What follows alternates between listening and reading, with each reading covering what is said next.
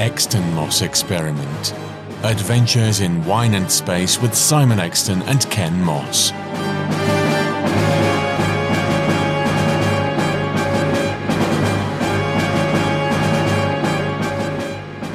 Hello, everyone, and a very warm welcome to the Exton Moss Experiment. I'm Ken Moss, I'm Simon Exton.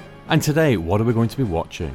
Today we're going to be watching again The Children of the Stones because this is one of our missing episodes. It is, regrettably, a hard drive crash early in 2021. Took down six months' worth of recordings. A lot I of blame it on Spaff. I think he knows we recorded those comments he was making in the Black Archive and he has deleted everything. Well, since Spaff has now taken up residence in the Imaginarium, locked himself away with his crisps, I don't think we'll be hearing a lot from him in the future. So,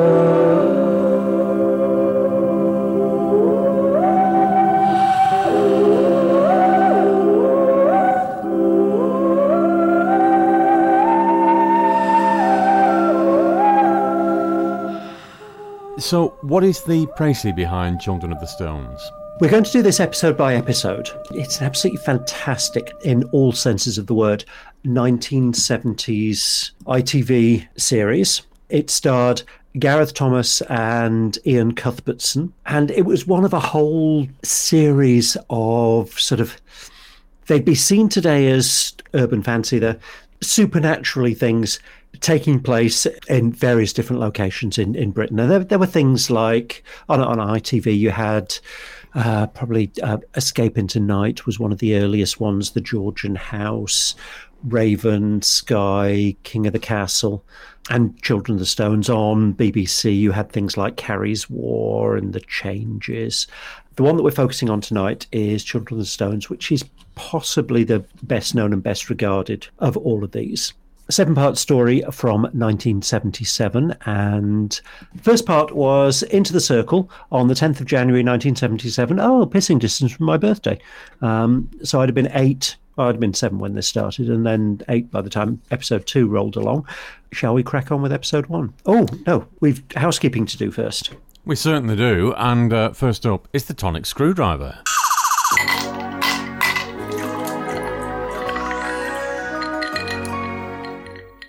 Tonight we are drinking Whitley Neill's Quince Gin, and the Infobollocks tells us it's inspired by the timeless flavours of Persia, the exotic juice of quince with apple sharp pear sweet. Persia, pine- did you say? Who do we know from Persia? I am Persian. Name your price. Well, I will name my price, Siri. It's for you to be quiet for the rest of the episode, but welcome aboard. Ah. Oh, I don't think you're allowed to say things like that to Siri. You have no interest in women, but you are not a homosexual. I am not. Now, I shall try again. Inspired by the timeless flavours of Persia, the exotic juice of quince adds apple sharp, pear sweet high notes to the smooth gin base. Well, it's another 43% gin. It's, um, It doesn't smell very nice. it smells quite medicinal actually, and it looks quite It's quite sampley. it- it's piss yellow, yeah. frankly, and it it smells like TCP. So this isn't selling itself to me instantly. However, try it. Oh, hello. Oh, now It- that tastes nothing whatsoever like the way that it smells. It's really sweet. That's the first thing that hits you. It's very, very sweet. I'm definitely getting the apple pear. Yeah, and I mean, it tastes like quince. Yeah. Um, I've I've always thought of quince as a very English thing rather than Persian or Turkish or whatever. But this is absolutely lovely. Nothing in any way like the way that it smells. I really quite like this actually. That's absolutely delicious. I don't think that a tonic is the best way to to deal with this. Now, we we always compare like for like, same tonic, so that we're we're being fair with our comparisons. I'd put this in a martini. I think a bit of a bit of vermouth would really make this sing. But it's lovely. It's lovely. It's interesting. It's very different. I, I normally when we have have gins, it's sort of oh, this reminds me of this and this reminds me of this there isn't anything else that I've, I've come uh, come across as a gin that uh, that is like this. This is lovely. This is interesting. It's sweet, but there are sour notes to it. It gives a lovely aftertaste. Um, aftertaste a little bit on the sweet side. it's a gin. You're going to get a, a little bit of a bitter aftertaste, but it's it's overpowered by the by this. This is lovely. This is almost a, a liqueur gin. I mean, Yes, I, I I would- don't have any left. Give me a second. Let me find the bottle. Is there enough left in that to have a taste? Wow, neat. That is absolutely gorgeous. I got about half a drop out of it.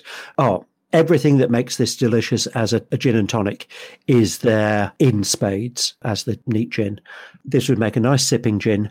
This would make a really nice martini, I'm sure.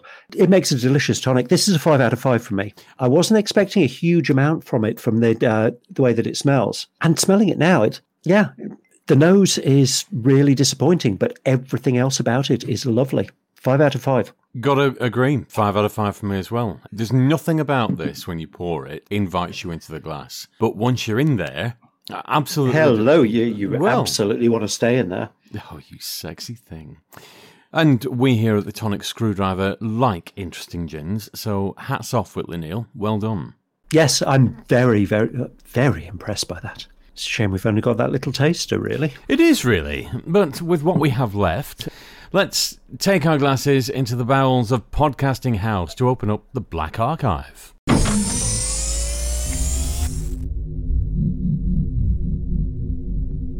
Simon, I'm going to let you go first. What are you rescuing from the lost TV and film archives this week? Well, what I'm going to rescue is another stalwart of early 70s and late 60s uh, children's TV programming, and that's The Freewheelers.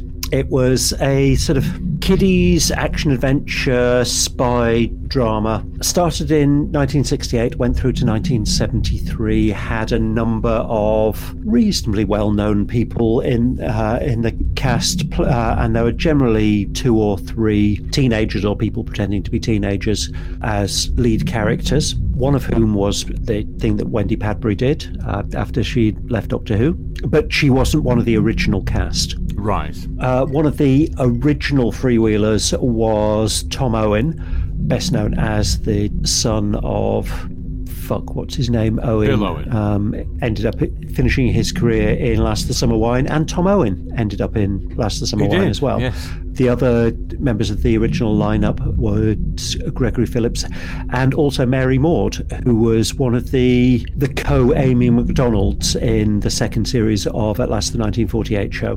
Survivability isn't awful. Uh, the final three series, so series six to eight, exist completely. First series exists completely, and that I think there's a single episode from season two. I can't remember what the survivability is, is of the series in between. And Wendy Padbury joined the cast in series five, and I, I think was there through to series eight. So certainly, quite a number of her episodes exist. Much like Doctor Who, actually, where most of Wendy Padbury's ex- episodes exist, because series six is almost completely intact apart from the Space Pirates. So, what would you like from the Space Museum? Uh, Is the Quinch gin kicking in? Well, I would like to rescue the Morecambe and Wise show. The vast majority of Series 1 is missing. There has been three episodes recovered. Five and seven were recovered from Sierra Leone, a place we don't like to talk about. And Phil Morris found one that was in such a bad state that it's had to be x rayed frame by frame to reconstruct it, which is. That happened in 2017. Uh, From Series 2 onwards, the vast majority of their material does exist. There are isolated examples that are either missing or they're on film prints rather than the original tapes. The first series was uh, way back in the 50s. It was a series called Running Wild. That was their very first series, and that doesn't exist at all. And presumably went out live and was never never tele-recorded. I don't have that in front of me, but you'd think so. That early on in, in TV history, I would suspect it was live, yes. But I don't think it's understating that Morecambe and Wise had quite a big cultural impact, certainly in Britain, if nowhere else. So I don't like gaps. I'd like those to be back. So here we are, back in the viewing room. Uh, it's time to run VT on episode one of Children of the Stones. Magnetometer. No doubt. An instrument for measuring magnetic fields. Magnetic fields. Where are they? A magnetic field is a field of force that surrounds a magnet. Oh, got No magnets here. That's where you're wrong, Mrs. Crabtree. You've got at least 53. The stones, the standing stones. Each one a source of great magnetic power. The stones? I never heard that. How do you know? It's my job. So you've come to measure our stones? Well, I never.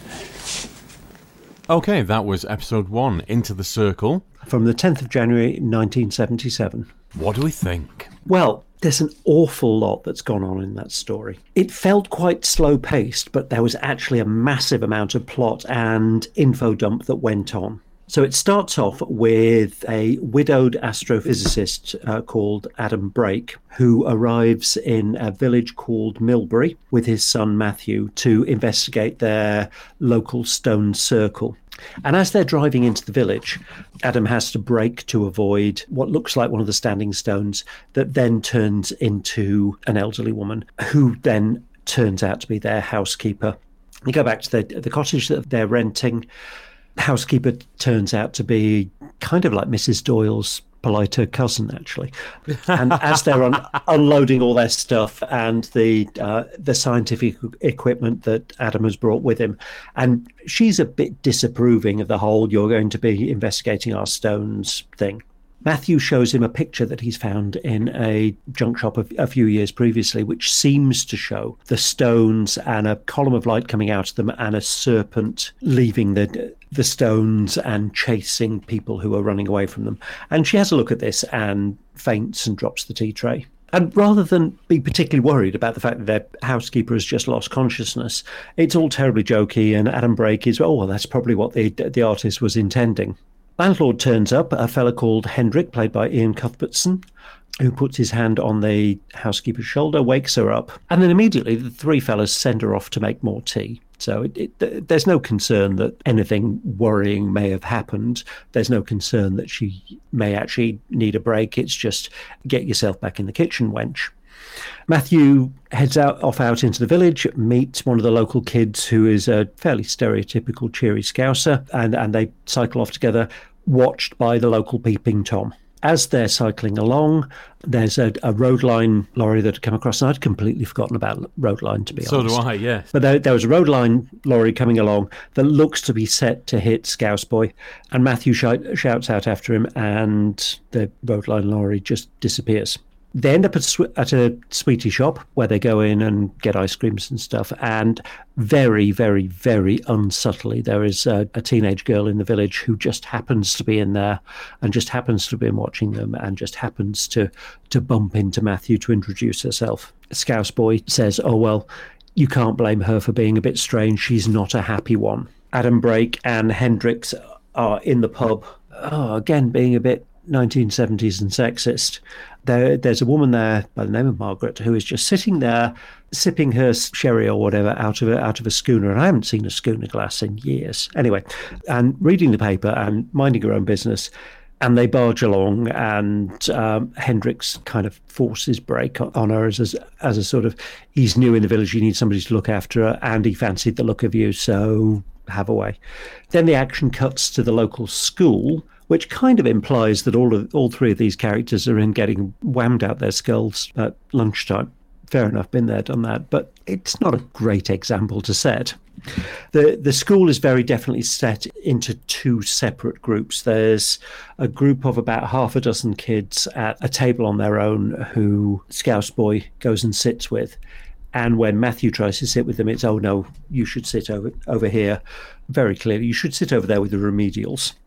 My homework from the night before is this complicated maths equation that all the kids at the, the higher table had been able to solve no problem at all, and nobody else had been able to solve. Even Matthew, who is likely to turn out to be an irritating boy genius. a little bit of an Adric spoiler there, but by the time we're getting later on in the series, you're going to get to the point where you're going to want to slap Matthew really quite a lot.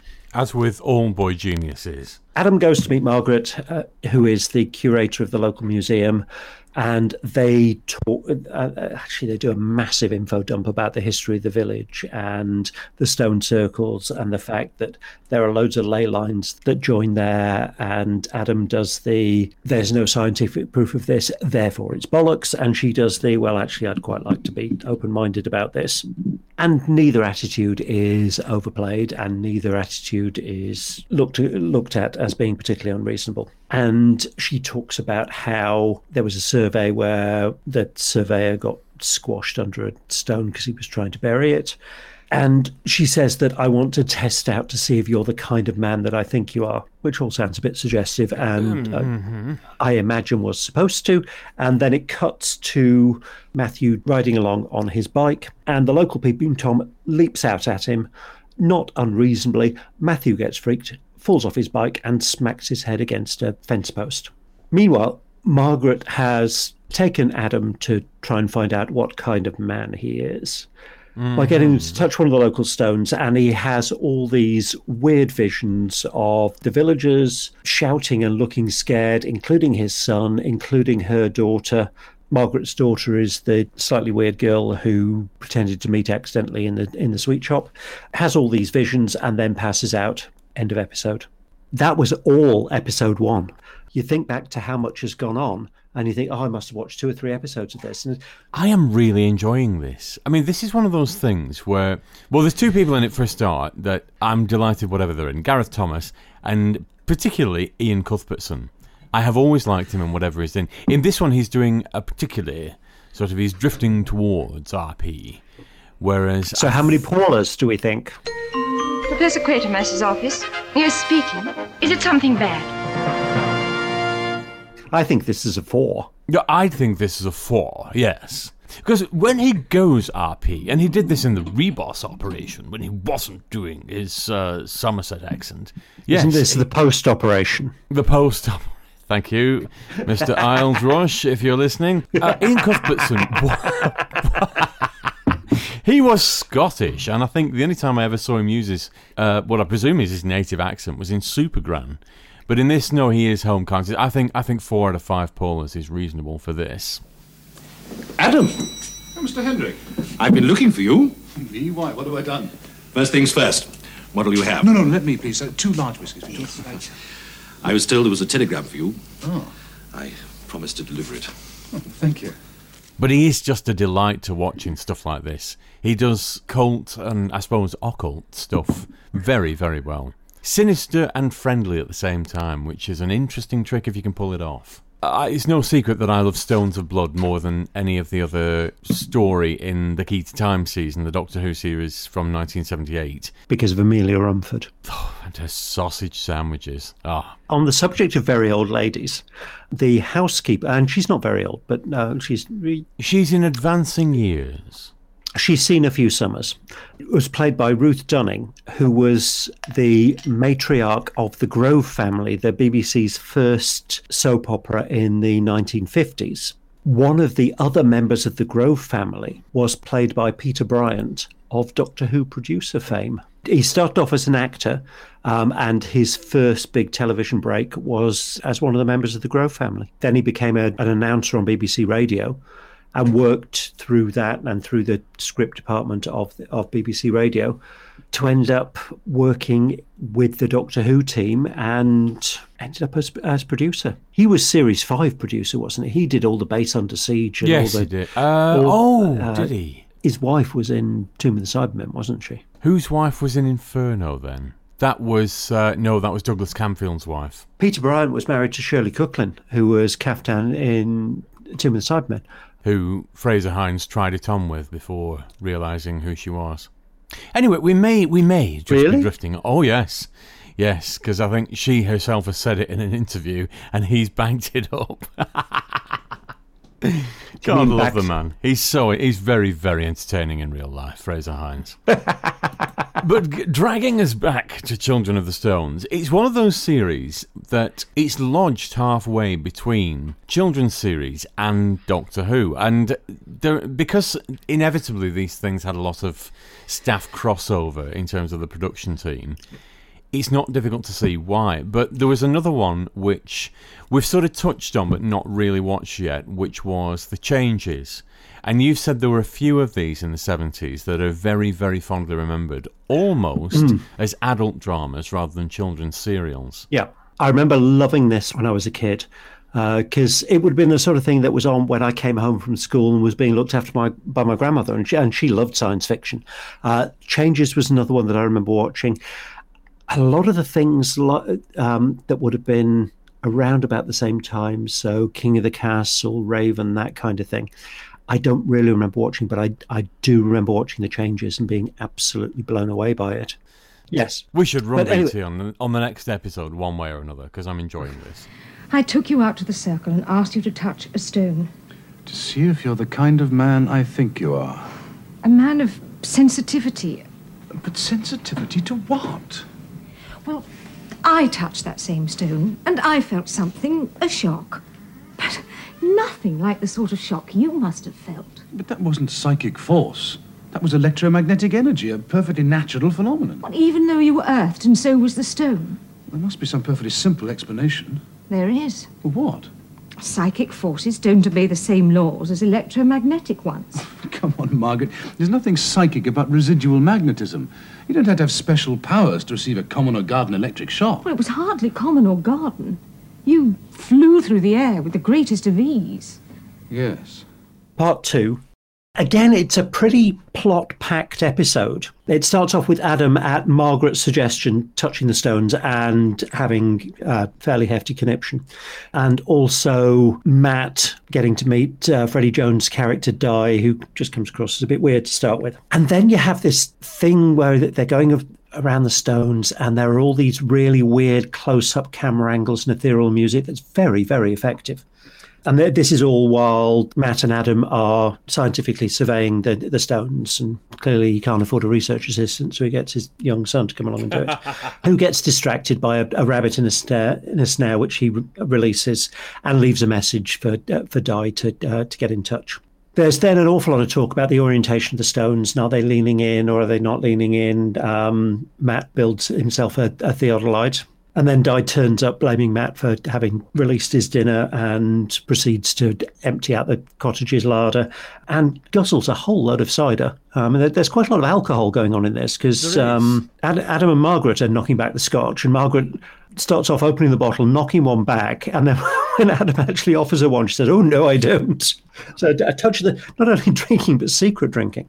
While Dai is, is busy ransacking the kitchen and guzzling all the cider he can, he warns Matt from interfering too much with the stones and laughs at the idea of leaving the stones and says that that doesn't ever happen.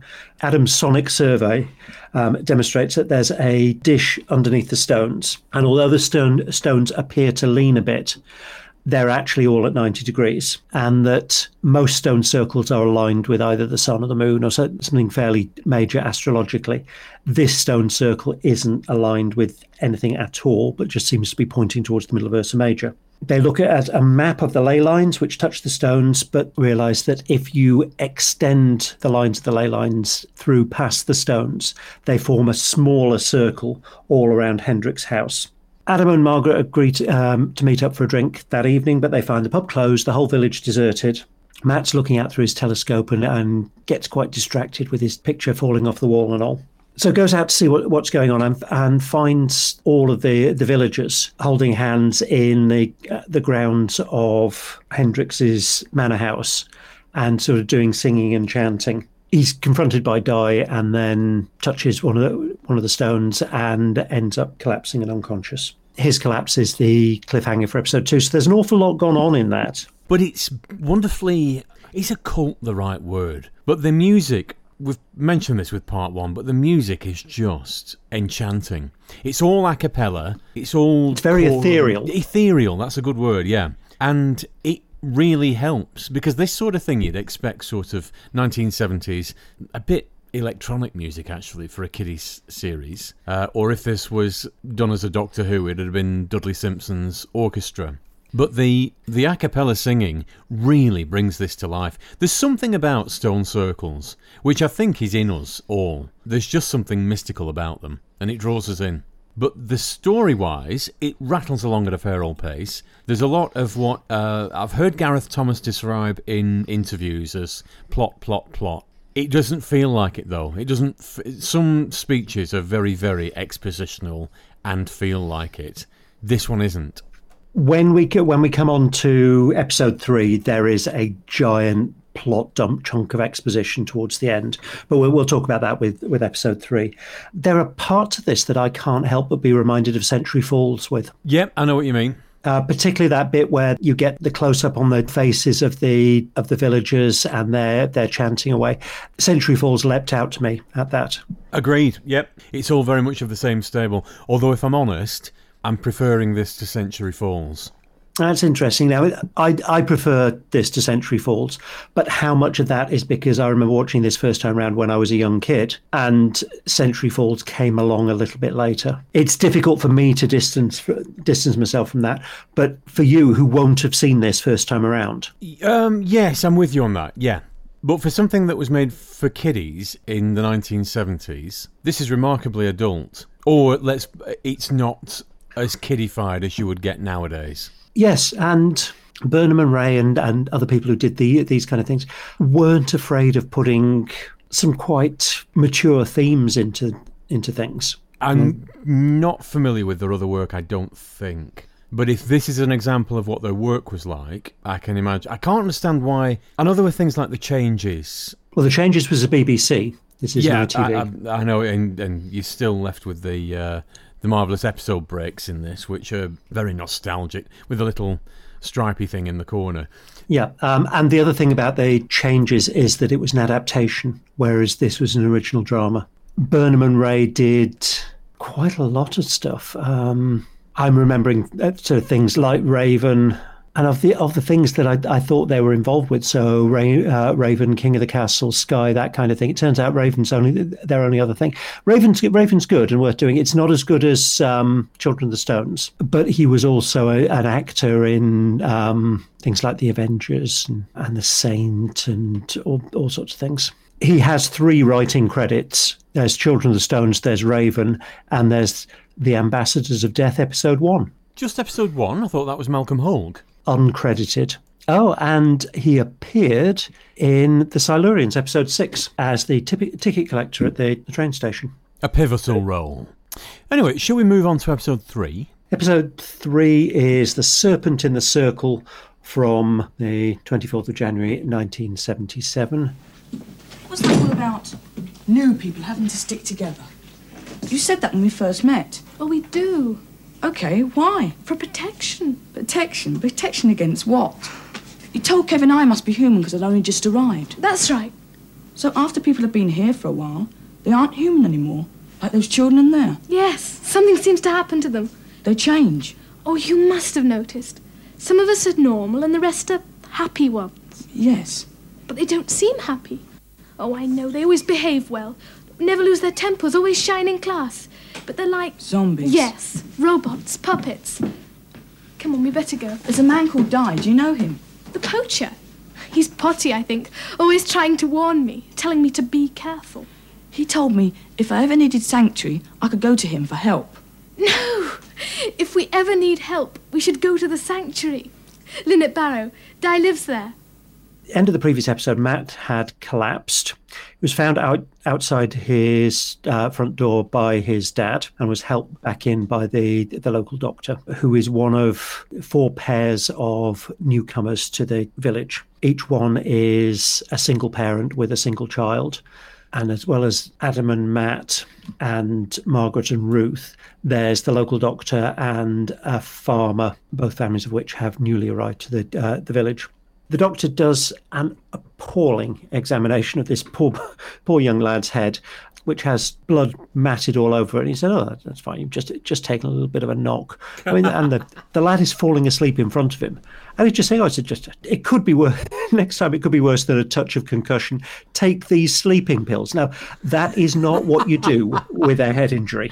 I suspect it wasn't what you did with a head injury in 1977. But But entertainingly anachronistic. yeah, and the um, the more normal people who have recently arrived at the village realise uh, that something happens to the people after they've been there for a while. There's a bit of an info dump that the church in the village has been deconsecrated, and that after the, the weird events of the night before, the farmer's son, who was previously re- struggling with even the simple stuff that was done in the school, has suddenly become a mathematical genius overnight and moves up to the the big table.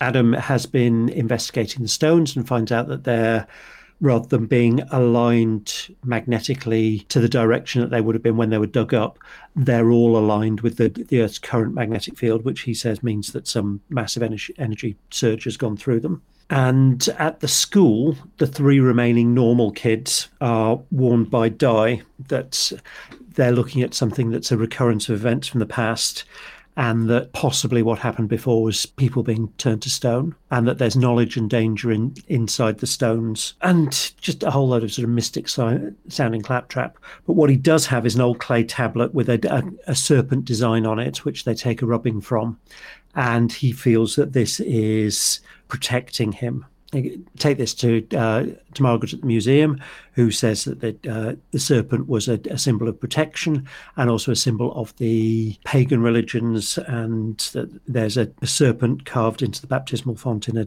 in the church, probably as a kind of warning to uh, to people to be to be on an eye out for the old religion. And then you have a massive info dump in the pub between Adam and Hendrick, uh, where there's a, a, telegram that where they worked out exactly where the circle is pointing, and it's it aligns with a black hole in Ursa in the constellation of Ursa Major that is as a result of a supernova which exploded thousands of years ago. Hendrick says that he was a, a research astronomer at Cambridge up until a few years ago when he resigned his chair and moved to Milbury because of some ancient papers that he was given uh, reporting folk tales of a witness to that supernova.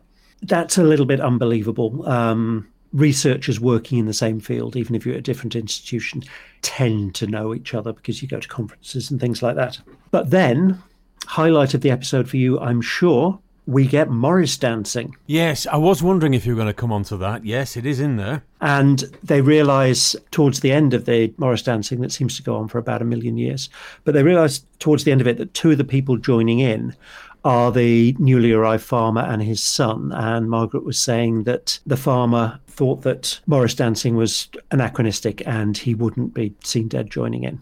That comment is a little odd on a couple of levels because, firstly, a farmer with sort of ties to the land would very likely have been involved in, in village life in other villages, isn't likely to have too bad a word to say about Morris dancing.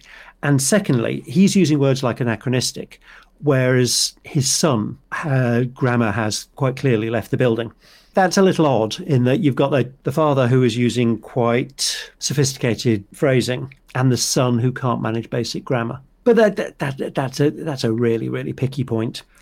It is cracking along very nicely. This was a little bit slower than the two previous episodes, but it, it's still not boring in any way. Well, I think a lot uh, of it comes from the way that it's set up. You're not bored by either the setting or the ongoing story or the people that are acting in it. Usually, you get the the token kid parts are played by pretty little kids that can't actually act. The can in this. I know. I mean, they're, they're older. The oh, of... the third, the third one. Uh, is it Kevin? He's really not good.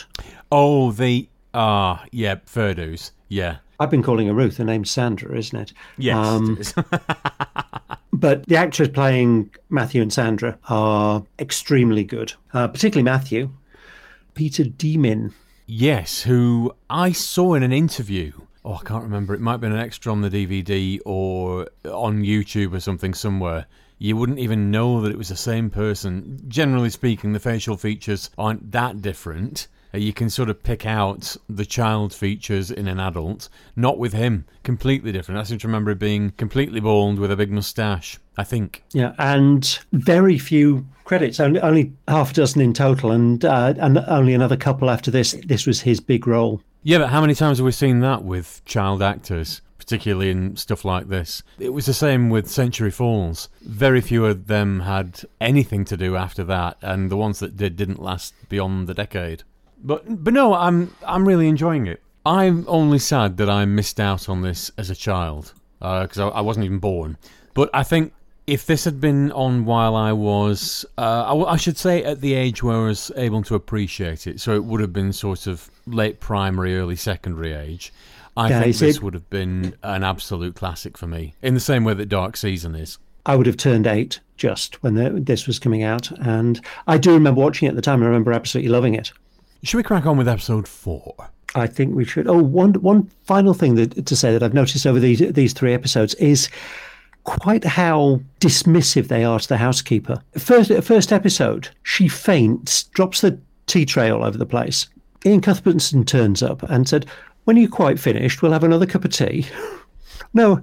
Are you feeling all right? Would you like to sit down? No, just cup of tea. And it, it's down to, to Adam to say, oh, you could probably do with one yourself. No, you're, you're obviously not well. Let me go and make the tea or send the kiddie off to make, to make the tea. No, it's just off you go, back in the kitchen, fetch my dinner and have some, have some yourself while you're at it. of its time, of its time. Before we do move on, it's hit me that Gareth Thomas, he's always been one of those actors I thought, you remind me of somebody. And it's sort of William Shatner. Possibly, I'm on my own for that one. Well, Gareth Thomas can act. And to see more of that, let's watch episode four. And then there were six. Oh, let's keep things in perspective. It's not as if we were being killed off one by one. Isn't it? Of course it isn't. What are we so frightened of? What is this disease we're so afraid of catching? Happy dayitis.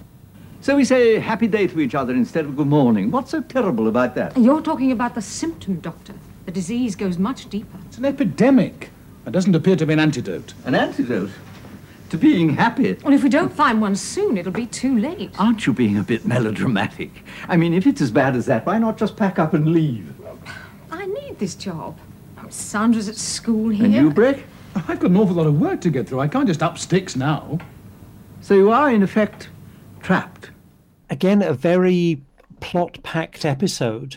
Um, I mean, it, it starts off a bit laughable that you've got the, the Morris dancers, and but but that's because Morris dancers in and of themselves are fairly laughable. Two of the, the dancers are the farmer and his son, who previously have been quite anti the happy day aspect of the village, and they're joining in with enthusiasm.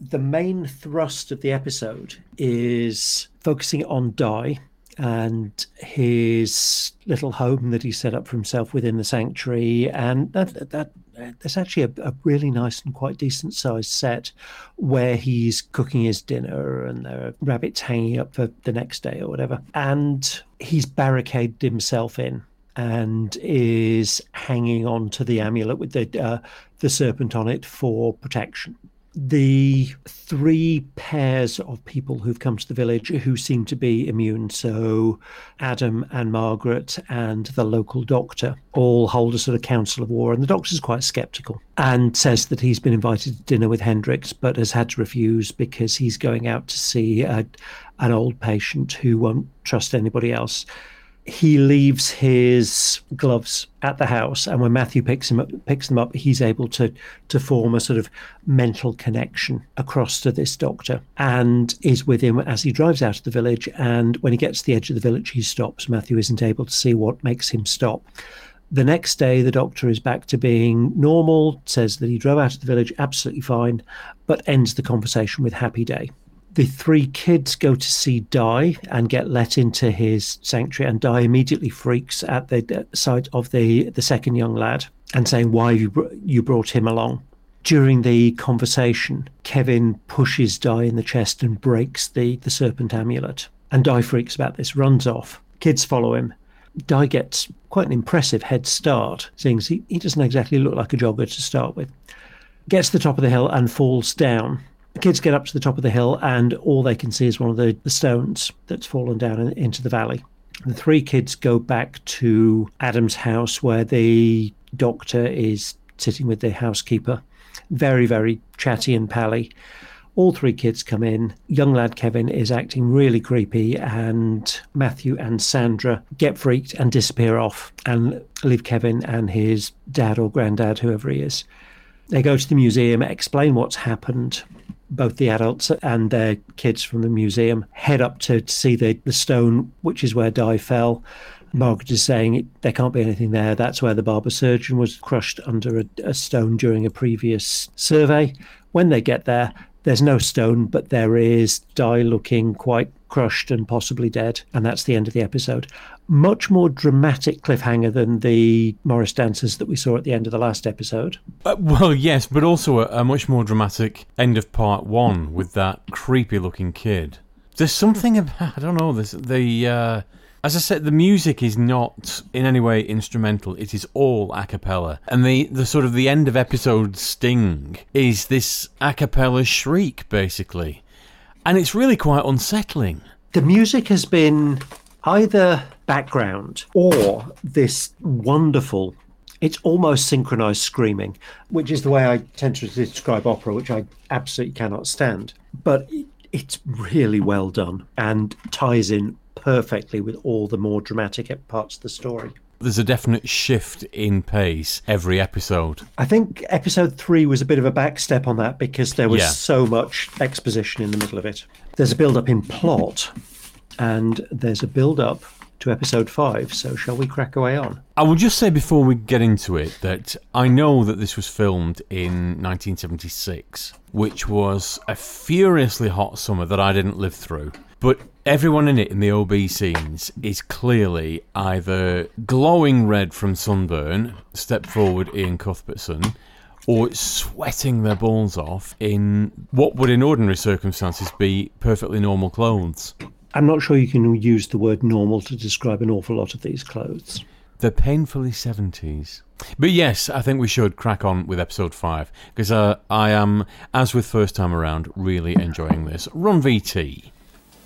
Adam! What a pleasant surprise. No, not pleasant. As some man, Welsh poacher, is dead. Dead? Are you sure? Of course I'm sure. I've just seen his body down by the earthworks. Poor old Dai. Yes, look, we'll have to call the police. Where's the nearest station? Police, oh, my dear fellow. I don't think we need to involve them. Look, the police will have to be told. Tell you what, let's go and take a look. As the local JP, I suppose I represent the majesty of the law in Milbury. Perhaps this isn't the place. No, no, this is the place, all right. Oh, come, we're a civilized community. We're not body snatchers. He was here, and those stones weren't. So what are you suggesting? That somebody removed his body and put these stones in his place? I'm not suggesting anything. I, I just don't understand. Well, anyway, old man, he's obviously not dead. Okay, episode 5, Charmed Circle, and we're ramping up a little bit. We are. I mean, there haven't really been any episodes yet that have been plot free. I mean, it, there's an awful lot of story in this that they cram into the seven 25 minute episodes, and you're not bored for a second. Not at all, no. So, in this episode, we ended last time with Dai the Poacher being found dead at the bottom of a hill. Margaret gets the kids out of the way. Adam goes to phone for help for the nearest phone, which happens to be Hendrick's. Hendrix says, Well, as the local magistrate, I'm the law. Kind of assumes that he wasn't phoning for an ambulance. But, but anyway, um, they go back. They go back to have a look, and there is a pile of broken stones that's left where Dai's body was. Hendricks is saying, "Well, there isn't a body here. Do you really think that the elderly villagers have come along and removed a body and put a load of stones in its place? It doesn't make an awful lot of sense." So go back to the museum. Matthew has the fragments of the amulet that Dai had with him when he died, and he combines them with the amulets that were with the barber surgeon when he died, and it makes a full amulet, which gives Matthew another psychotic conniption. I can't remember what, what he found out from that bit. Uh, neither can I. But it, it gave it gave Matthew more of the backstory of what's going on. So the next thing is that Margaret and Sandra have been invited to dinner at Hendrick's house, and they uh, and Margaret really wants to go. Adam is saying, "Please don't go. We know that the last couple of people who have had weird things happen to them have had invites to go and dine with Hendricks.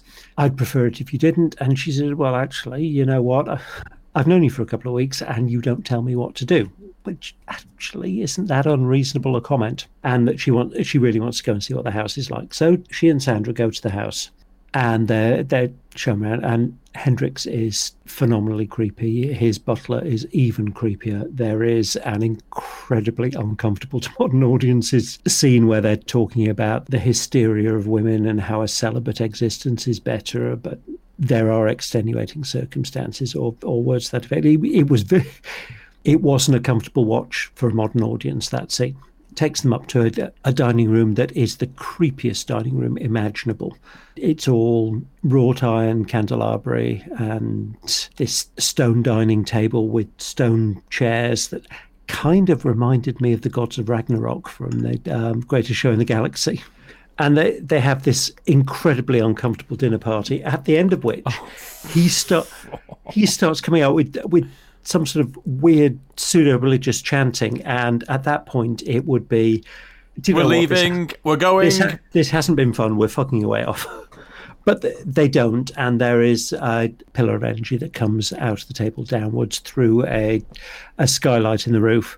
Uh, Matthew, who has blatantly stolen a, a scarf that Sandra was wearing, and she just seems to have forgotten the fact that she was wearing this green scarf. Anyway, he is using this to psychometrically track what's going on and gets all these images like light and power and all fairly nondescript things. And the episode ends with Margaret and Sandra being exposed to this energy light, whatever. It's really crackling along. As I said with episode four, stepping up a gear every episode it's really powered through. I mean, this is you're now getting to sort of final episode cliffhanger bit, but you've still got two episodes to go. Although I have to admit, fairly impressive dining table. I'd I'd be quite happy with that as my dining room. Big stone table, three or four stone chairs around it, echoing stone chamber. You'd be impressed to put dinner parties on there. A bit of a bugger if you've got more than two people across for dinner, though. Yeah, that would be an arse. Behaving that way at dinner, maybe less so. At dinner, the behaviour was creepy as fuck. Well, particularly when you've got a beautiful redhead and her daughter there in a stone chamber locked away in the middle of God knows where. Yeah, it's not exactly like you're in a, a semi that you can sort of run out the front door and hold, uh, call a taxi. Is semi the really the thing that you want to say at that point? No. No detached, terraced, prefab. Bad co-host. but this is really gripping stuff. as far, I'm getting back on track here. I insist.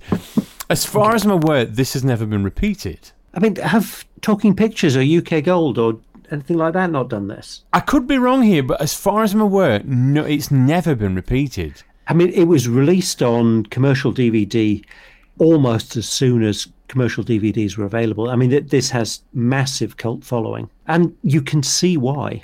Yes, because I, I, suspect there are an awful lot of Blake Seven fans who have gone back and watched this commercially after the fact.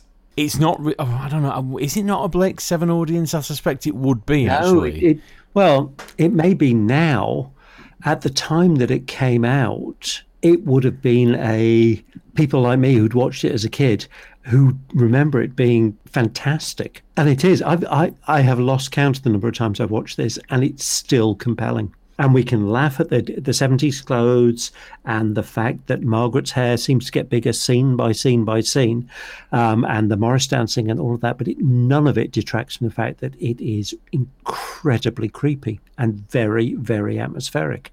Completely agreed. Yes, I think the atmospheric description that's that's pretty much the killer for me. It's just how much it draws you in. The story is a little I won't say confusing, but it's a little bit nebulous. Uh, it does all come to a head later on. But 5 episodes in, nothing tangible has happened and yet you're still absolutely gripped. Yeah, and with the story, by this point, we're kind of ignoring the fact that science is a thing. And I have no problem with that. I have no problem with people leaving science behind as long as it's a conscious decision to leave science behind and you replace it with something else. You replace it with mysticism, you've got fantasy, and this is a good fantasy. Agreed. Completely agreed. I wish there was more of this in the archive. I know there are certain things that are of this ilk, but there's nowhere near enough. Yeah, I mean, there is still other stuff we can do. We can do from this era. But before we do that, shall we crack away on with episode six? It seems reasonable. Run VT. What an extraordinary room. Everyone says that. But it's not so extraordinary when you consider where we are. But this table. I wanted this room to reflect the uniqueness of this environment of ours. Fascinating. Sandra, will you sit here? Your mother opposite you? I shall sit between you. You have a throne. Possibly. I found it in the mason's yard. Magnificent, isn't it? And these other pieces, the, the table and the chairs, you had them made. The mason carved them in the same style from the same stone. Bon appetit, my children. Episode 6 Squaring the Circle. That absolutely flew. What happened, Dr. Exton? Uh, we ended the previous episode with Margaret and Sandra at a really creepy dinner table and dinner party with Hendrick. Margaret has promised to uh, to go and see Adam afterwards, and because of Matthew's psychometric connection and him getting really quite oddly obsessed with what was going on in the house, they believe that uh, Margaret and Sandra have been taken over by whatever the force going around the village is. And that's kind of blown out of the water by the fact that Margaret then turns up looking perfectly normal, saying, "I decided not to go along to the to the dinner. Didn't uh, Sandra didn't feel terribly well? She's back in bed. How about that nightcap?"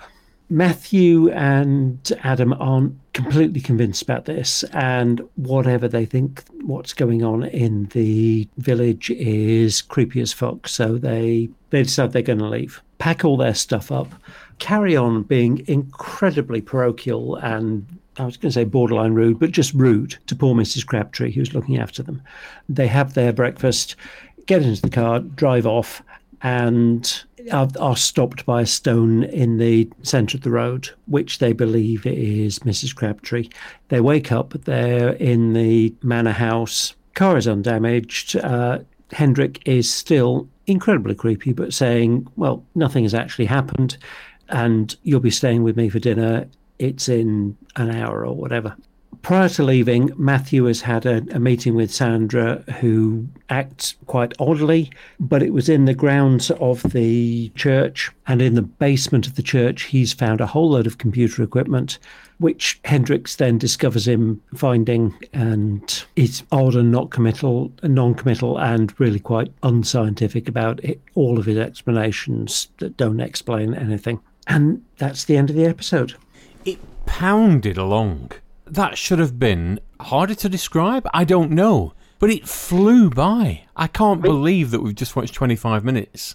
Every episode that we've watched has been gripping, has been this is a huge amount of television or a huge amount of plot to fit into 25 minutes, and yet they do it. And they do it with effective characterization and with very good and effective plotting. This is really compelling. Well, I'm hooked. We've only got one episode left. And frankly, I'm quite surprised we've only got an episode left because I've said every episode it's ramping up a gear. This has just crashed into the end credits without me even noticing. This is brilliant. Brilliant. And I've I've noticed this with a number of the other things that we've done. You get so much more out of it when you know you're going to be comment on, commenting on it afterwards. That is true, actually, yeah. You start looking for stuff and examining the technical aspects of it a little bit more than you would if you were just sat on your own watching it purely for pleasure. This just Yeah, happens to true. be for a podcast and very, very pleasurable. I think this is the the show that prompted the whole podcast thing because it was something we'd watched ages ago on a, a, a telefantasy weekend, and I suggested rewatching it, and that was when the whole we've seen this before. Why don't we record our comments? Oh, if we're recording things, we might as well podcast things. I was going to say I could be wrong, but I don't think I am. I think this is what started the Exton Moss experiment. Well, either way, it's a fucking good ride, and I'm really, really loving it. And with that, we shall run VT on the final part, episode 7 Full Circle. We know that the circle here is in alignment with Hendrick's supernova. Which is now a black hole. Right. Suppose he's using it somehow to turn the villagers into happy dayers. In the beginning was the star. And this star was some sort of god. Yeah. Perhaps it had some sort of benign power. But then, when the supernova became a black hole, the power was reversed. And the priests use it to extract man's ability to think for himself, the quality that makes him human. So that's what goes on in Hendrick's peculiar dining room. And whenever XB1 is in alignment with the sun. Wait a minute, wait a minute, wait a minute. Being in the constellation of the Great Bear, that'd be fairly frequent. Daily, probably. You'd still need split second timing to predict the moment of alignment. Well, that would explain the computer you found in the crypt of the church. And all the digital clocks throughout the house. No, you need something far more accurate than that. Or perhaps there's a master clock somewhere. Hendrick caught you in the crypt, right? You said you saw equipment, machinery. The vent was making you choke, making your eyes water, right? That's right. You smelt ammonia in the crypt. The atomic clock is sometimes controlled by the ammonia molecule. That's where he keeps it. So, it's the end. But the moment has been prepared for. Well, sort of. Watching it again, bear in mind I've seen it before, but there's lots of it that I've forgotten. It was brilliant, but I'm going to let you do the précis first. Okay, well, the final episode starts with Adam and Matt being um, held prisoners in Hendrick's house, presumably with preparation for a ceremony for them to be inducted into whatever is happening in the village. As we've seen before, the villagers form a circle around the uh, around the house and indulge in some community synchronized screaming. well, yes, on a loop for nine minutes. I thought you might appreciate that description. It's actually very, very atmospheric. Adam and Matt talk and realize that the timing of exposure to the whatever it is in the constellation of the Great Bear has to be timed very precisely and consequently needs a very, very accurate clock. And when Matt was in the cellar of the old church, the episode before, he describes the smell of ammonia. So they're realizing they're using an atomic clock based on the molecular vibrations of the ammonia molecule, which apparently can't be altered. Um, and if ammonia can't be altered, then there are huge branches of chemistry that need rewriting. But that, that's a, a tiny little niggle. They realize that they're not going to be able to alter the clock at all. But what they do using some of the scientific equipment they have is increase the number of pulses that come from the clock by adding in pulses of their own, thereby speeding up the clock and meaning that they are exposed to whatever it is a few minutes ahead of what they're expected to be. They go ahead, um, go up to the, the dining room, are really quite rude about it all, but still sit down to, to have their dinner. Hendricks goes through his creepy little spiel and then twists round on his magical rotating throne thing. Assumes that light has come down and affected Adam and Matt. Seems fairly oblivious to the fact that there was no actual extra light in the room and sends them down to, to join the circle outside. They go down. They um, Adam takes Margaret's hand, and the villagers realise that something has gone wrong, and they've not been inducted into into being happy ones. Butler sees this, gets a bit panicked, runs upstairs, tells Hendrick, just as the light comes down and blasts Hendrick, who then turns into a sort of Slartibartfast type druid. Matt and Adam try and take Margaret and Sandra away. The other villagers, uh, one by one, turn into stone. So becoming another type of stone circle. And as they're, they're trying to get away, both Margaret and Sandra turn into stone. Adam and Matt run off and go to uh, to stay in the, the sanctuary, Dai's old place. Wake up the next morning to find Di there dressed differently, um, none of his poaching gear around, and working as a knife sharpener and saying that he's been doing it all of his life. Adam and Matt go back to the museum to find Margaret and Mrs. Crabtree calling for, for help because they've disappeared. There's really quite a touching goodbye scene between Adam and Margaret, with her saying, Can't you stay? But Adam and Matt say that they, they really need to leave. Get back to the car, which is now undamaged. Um, they aren't sure they're going to be able to get away, but they drive off out of the village without incident. And as they are leaving, they stop to have a look back at what's gone on. And Matt comes out with all sorts of nonsense about time going in circles that there's been no evidence of so far. They drive off. Coming in the opposite direction is somebody who looks the absolute spit of Hendrix, but calling himself Lyle, who takes up residence at the manor house. And you assume that the the whole cycle of the Children of the Stones is going to start all over again, and they'll get another couple of people in to to fill the gaps in the stone circle. And all Adam and Matt have been able to do is escape, but haven't been able to stop what's going on and haven't been able to rescue any of the people who are involved in it. The end. Yes, um, I enjoyed it, but as we've said with all the others, it steps up a gear every episode, and if you're not paying attention, by the end, it's easy to become tripped up. I've got to say, that last episode, you really, really needed to know what had gone on in the previous six. We've Yeah, both was- seen them, and it was still a little bit don't blink. Yeah, but it was television made in a time where they actually expected their audience to think and remember things. Yeah, no, but they're not usually this sort of intense. There was also a lot of logic leaping, particularly by Matt, who. Yeah, there was, with- without any evidence behind it, and uh, some dreadful, dreadful science, which I actually have no problem with whatsoever because it's not pretending to be science fiction, it's folk horror.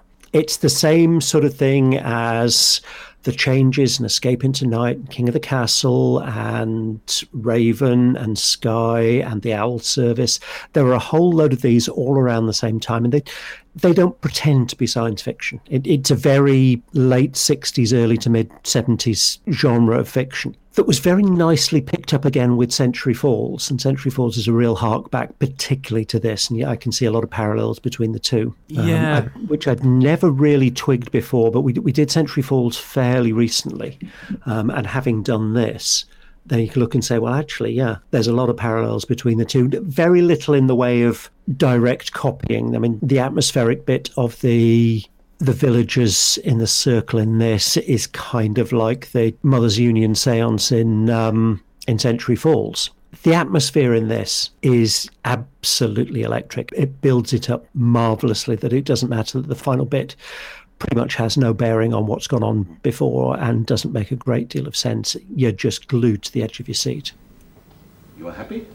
So happy. Happy. When you join the circle, your initiation will be complete. You will be happy ones. Take them outside.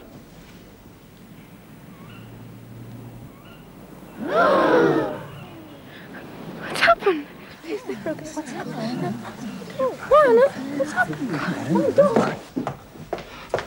Master, they are still impure. The circle is broken. Your protection is gone.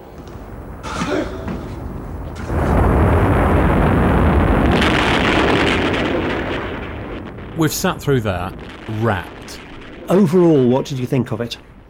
Overall, I thought that it was, to be honest, wasted on kids.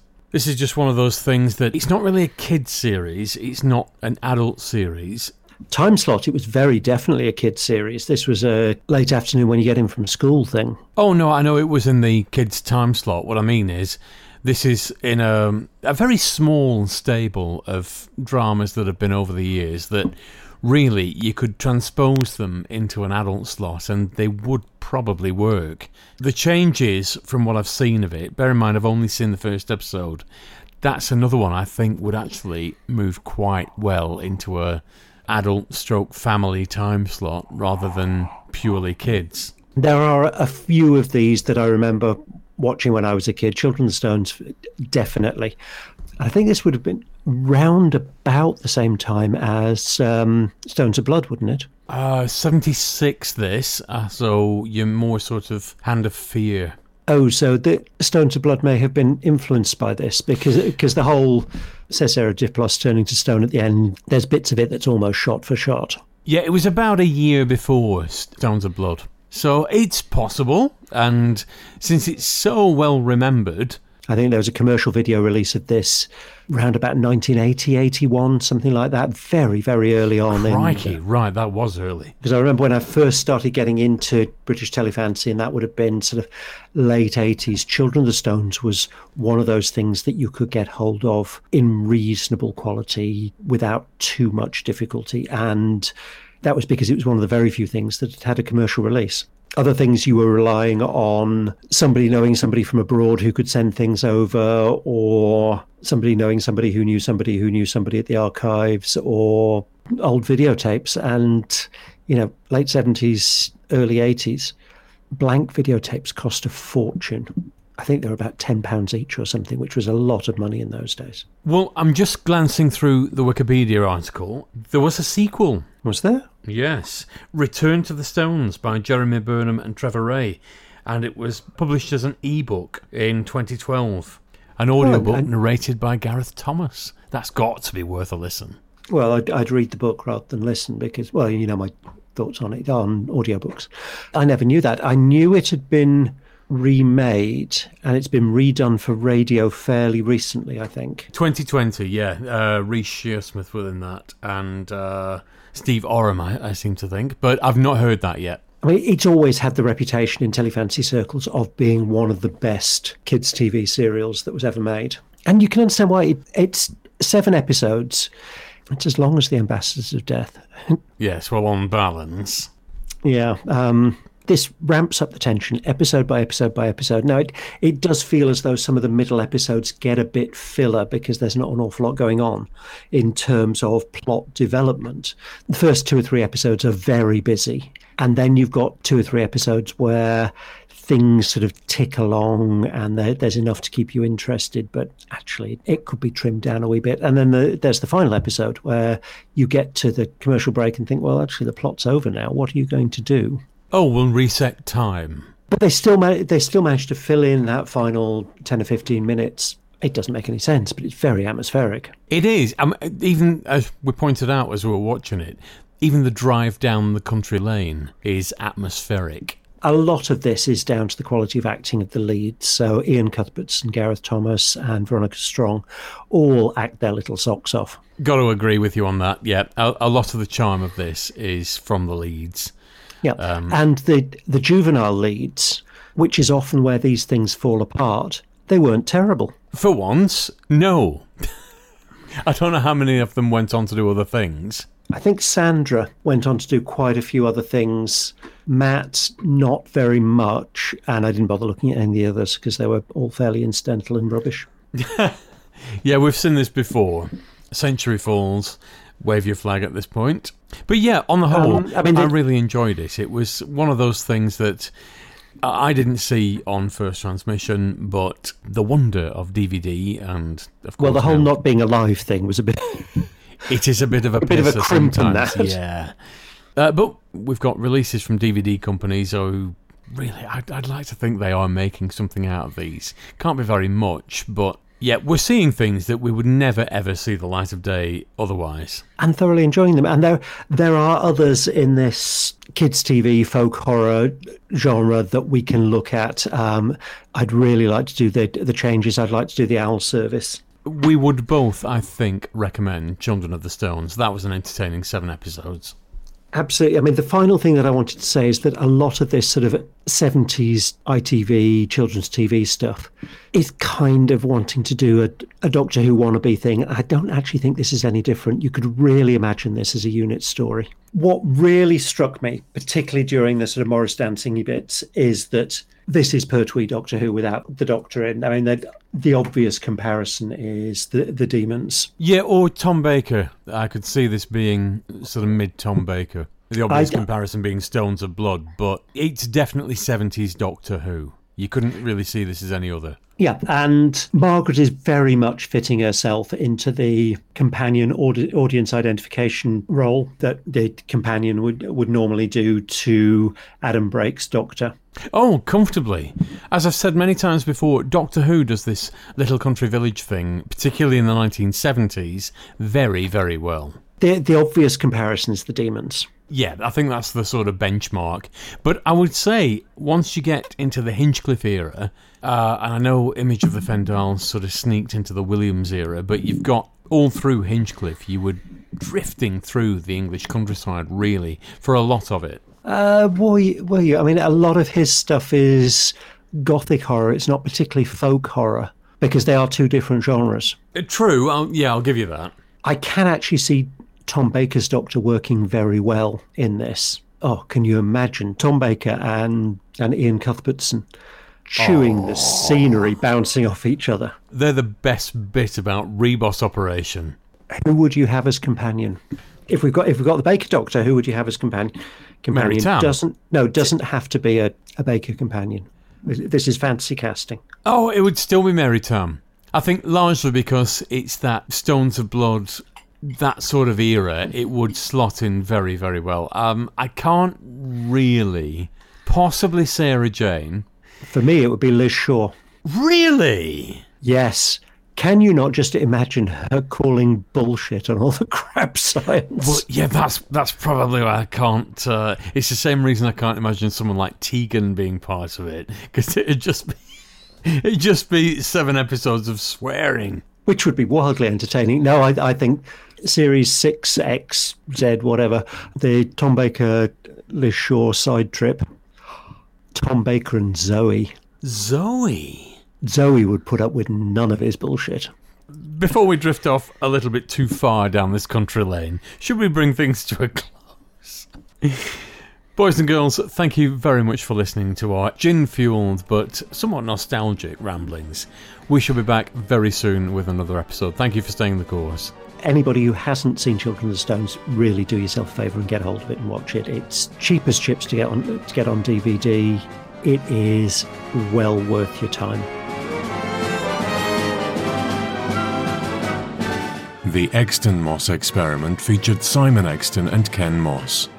All featured soundtracks are the property of their respective producers, and no infringement of copyright is intended. Title music was performed by the BBC Symphony Orchestra, and the programme was produced by Maverick Productions.